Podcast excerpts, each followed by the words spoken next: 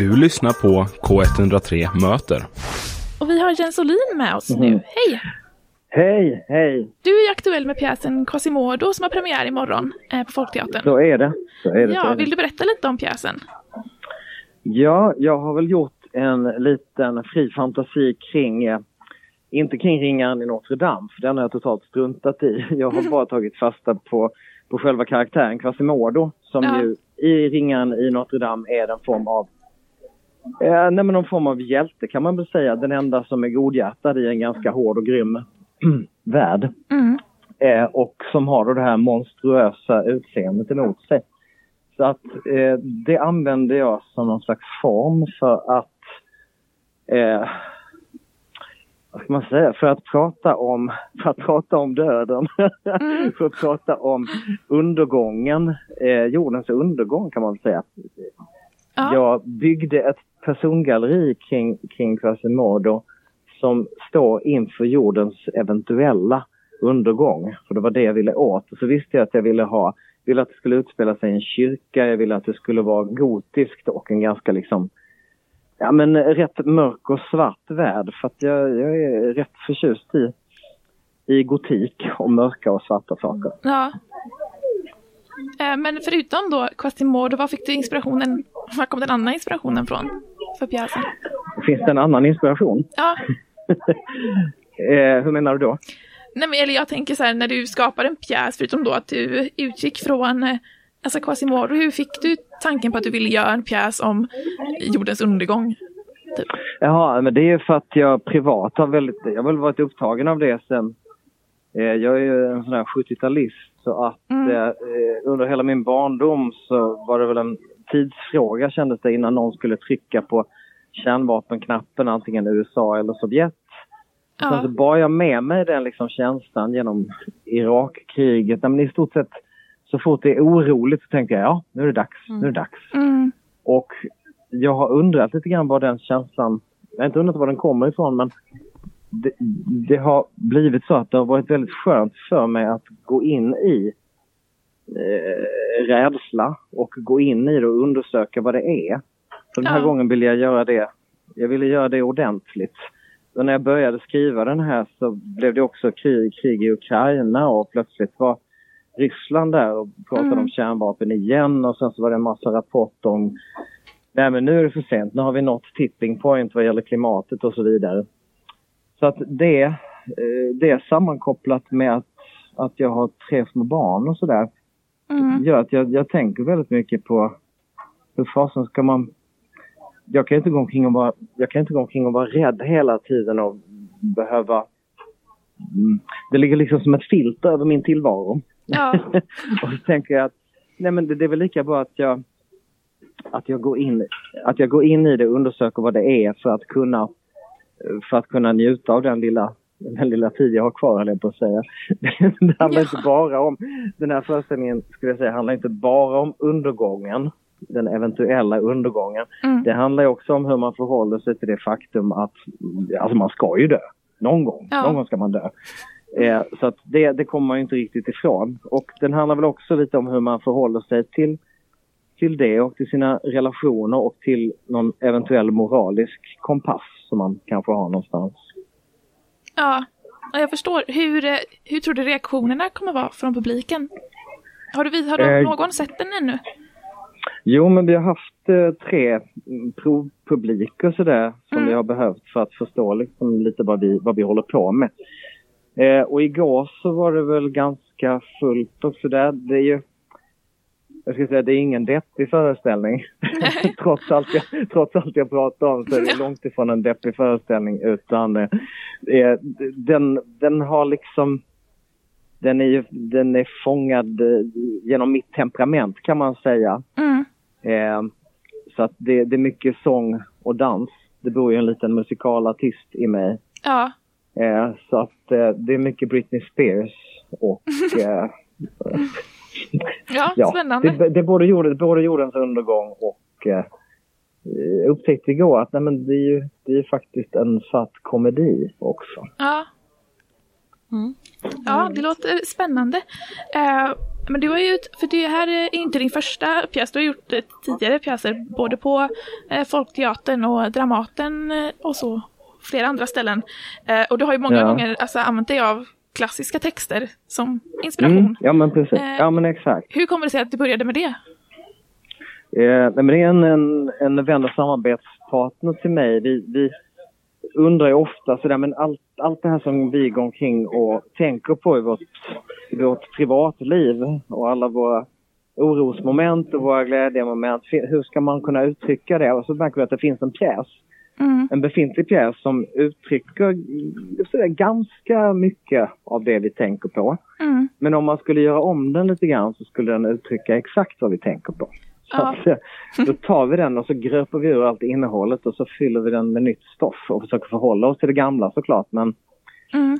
det är rätt tacksamt att kunna stiga in i ett färdigt universum så att säga, som publiken har förväntningar på, i alla fall en del ja. av publiken. Eh, och sen kunna forma det helt efter eget huvud. Det är väldigt bra när man repar också, att man inte behöver stå till svars inför en författare. Liksom. Ingen kan ja. säga vad som är rätt eller fel utan man bestämmer själv. Men den här har jag ju skrivit helt efter eget huvud. Ja. Eh, utan att ha en slags klassiker. Alltså det finns ju Quasimodo, men det finns ju verkligen ingenting kvar. Eh, och det var likadant med Marie Antoinette som jag gjorde på Folkteatern tjugohundrasexton. Det var, mm. visst, Marie Antoinette finns, men det var också en fri fantasi kring henne. Mm. Ja, det låter spännande. Um, uh, men du är också, du är även skådespelare i grunden. Um, ja, det... Eller? Vad sa du? Jo, jo men ja. det är jag. Det är jag. Jag är utbildad på scenskolan. Ja. Eh, jag, nej, men jag gick ut tjugohundrafyra och sen så jobbade jag som skådespelare i, i sex år. Och sen mm. så, fick jag, så fick jag barn och så tänkte jag nej, inte vill jag vara borta på kvällarna heller. Och då hade jag, då hade jag precis börjat prova, jag får se lite grann. Mm. Och så började trilla en jobb och så tog jag de jobben istället. Så att det har liksom varit en, en success, ett successivt skifte ja. från skådespeleri till regi. Ja, jag förstår. Va, vad skulle du säga är den största skillnaden mellan att stå på scen och bakom scen? Eh, det är väl en större överblick skulle jag säga. Det kunde jag ofta sakna som skådespelare och det var, det var nog därför jag intresserade mig för regi. Därför att som skådespelare undrar mig alltid okej, okay, jag vet att jag ska gestalta det här, men hur kan jag göra det på effektivast möjliga sätt? Hur kan jag, hur kan jag tillföra den stora berättelsen precis det som den stora berättelsen behöver? Det var jag, var vad jag tänkte på som skådespelare hela tiden. Mm. Eh, och sen när jag blev regissör så tänkte jag, men herregud, nu ser jag ju precis vad alla skådespelare behöver tillföra. Ja. Det var, det var ganska befriande. Det var en, en känsla av kontroll som var välbehövlig för mig. Ja, jag förstår. Eh, um... Det var också väldigt skönt att slippa, förlåt jag bara pratar på. Nej men gör det, du. Ja, nej, men det var också väldigt skönt att slippa. Eh, för mig var det som skådespelare liksom ganska blyg i grunden och var tvungen att gå över någon slags personlig gräns.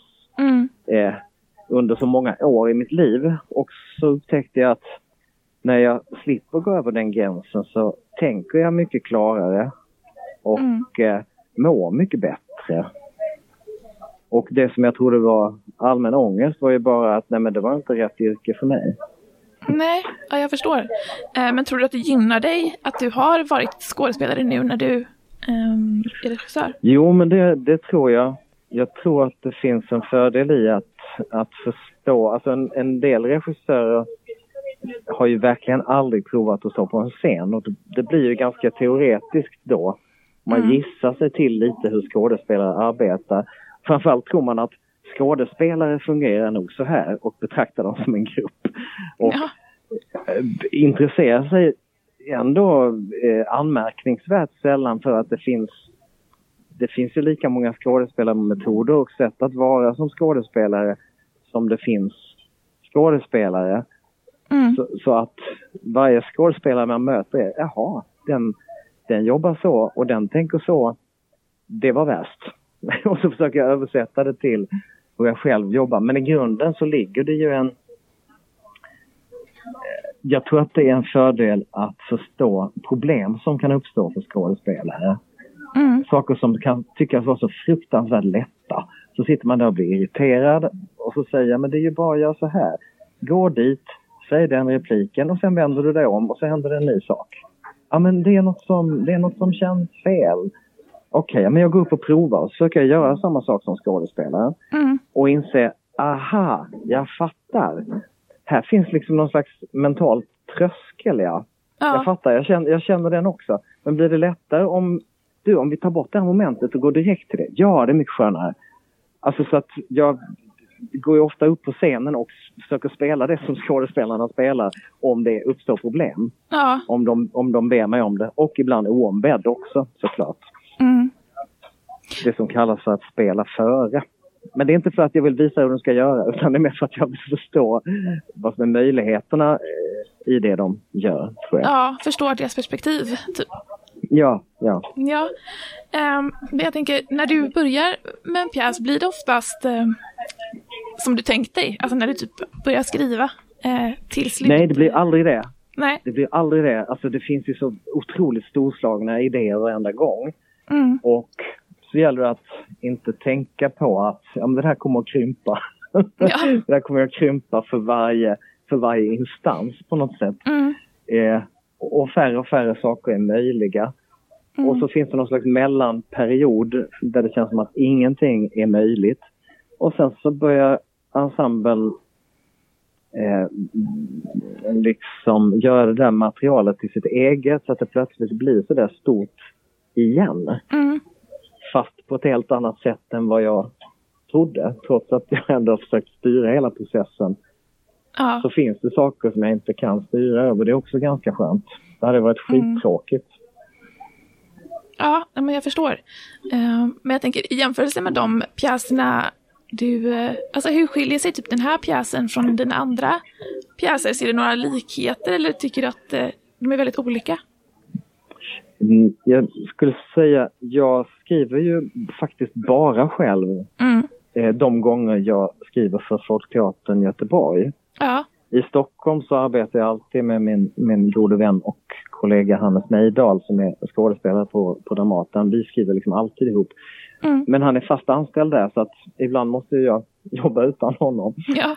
Och då skriver jag själv. Det är jag ganska ovan vid. Men jag har märkt att eftersom vi har skrivit så mycket så har jag börjat fatta lite grann hur man gör. Och det blir en, när jag skriver tillsammans med Hannes så blir det liksom pjäser som har med båda, båda våra världar, båda våra temperament att göra. Mm. De är inte lika tramsiga skulle jag säga. Det finns humor men den är, den är på ett annat sätt. Ja. Jag skulle säga att de, de är... Nej, de har, de har en tyngre ton. Skulle jag säga. När jag skriver själv så, så kommer det med, fram mer fjantiga saker. Ja, ja jag på förstår. På gott och ont. Mm. Ja. Ja, och det är då, eh, vi har inte mycket tid kvar nu. Eh, men vi ska tacka för att du kom och ville prata med oss. Eh, och ja, gud, jag har bara pratat på, känns det som. Ja, ja, men det är jättebra. Det har varit jättekul att höra. Ja, men vi hoppas du får lycka till. Eh, hoppas att allt ja, blir toppen. Jag, jag säger inte tack, men jag säger tack för samtalet. Och eh, ja. Ja. ja, tack för att du ja, kom. Ja.